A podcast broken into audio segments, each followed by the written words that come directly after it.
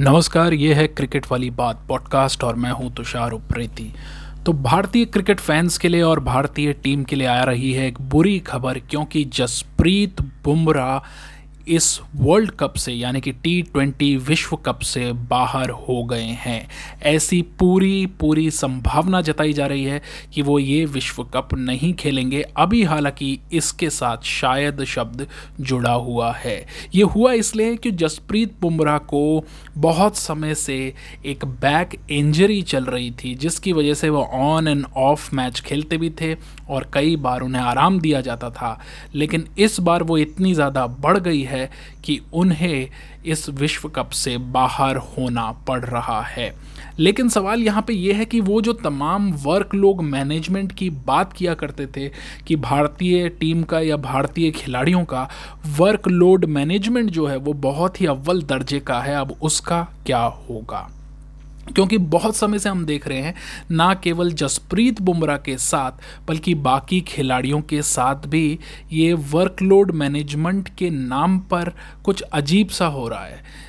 जहाँ पे बात करें, यहाँ पे अगर दूसरे खिलाड़ी, यानी कि रविंद्र जडेजा की भी तो वो भी पहले ही नी इंजरी की वजह से इस विश्व कप से बाहर हो चुके हैं। तो ऐसे में सवाल अब ये उठता है कि भारत का जो पेस अटैक है, उसे कौन लीड करेगा?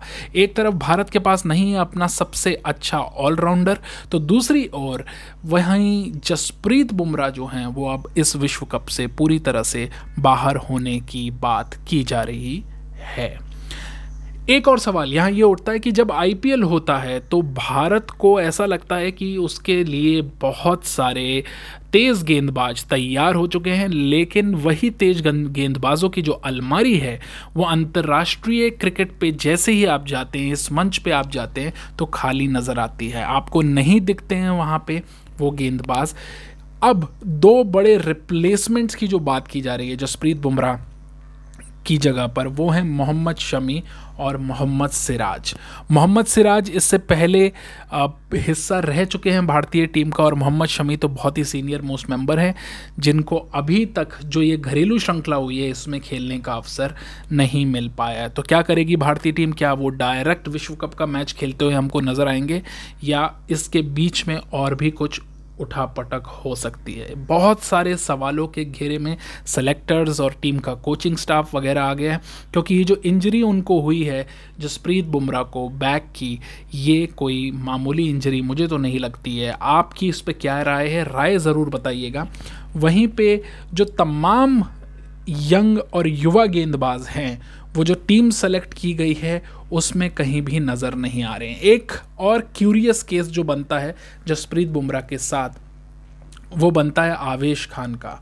कहा जा रहा था कि उनको कोविड हुआ था और कोविड जो हुआ था, उसके बाद तीन से चार हफ़्ते का समय बीत चुका है, लेकिन उन पर भी कोई खासी अपडेट नहीं आई है।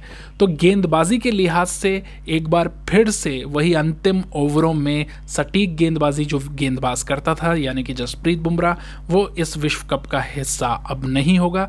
ऐसा नब्बे से पंचानवे प्रतिशत तक पूरी संभावना जताई जा चुकी है और स्टेटमेंट भी आ चुका है। हालाँकि ये भी बता दें कि इस बीच दक्षिण अफ्रीका के साथ जो भारत अपना पहला खेला था, जिसमें भारत को जीत मिली थी, उसमें भी जसप्रीत बुमराह को इसी बैक की वजह से टीम में जगह नहीं दी गई थी, क्योंकि ट्रेनिंग सेशन के दौरान उनको वहाँ पे काफ़ी दर्द हुआ था।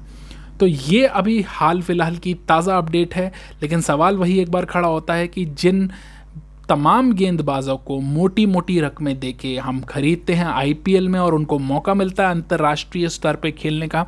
उन्हें अंतर्राष्ट्रीय स्तर पे हम कब लाएँगे जब क्या भारत की गेंदबाजी आक्रमण पूरी तरह से फीकी हो जाएगी? वो तमाम गेंदबाज आप किसी का भी नाम ले लीजिए, चाहे मोहसिन खान हो, चाहे चेतन साकरिया हो, चाहे नटराजन हो, वो तमाम गेंदबाज पिछले कुछ समय से उनका भारतीय टीम में आना और जाना कुछ ऐसा ही सिलसिला चलता रहा है। हालाँकि मोहसिन खान को अभी तक खेलने का अवसर नहीं मिला है।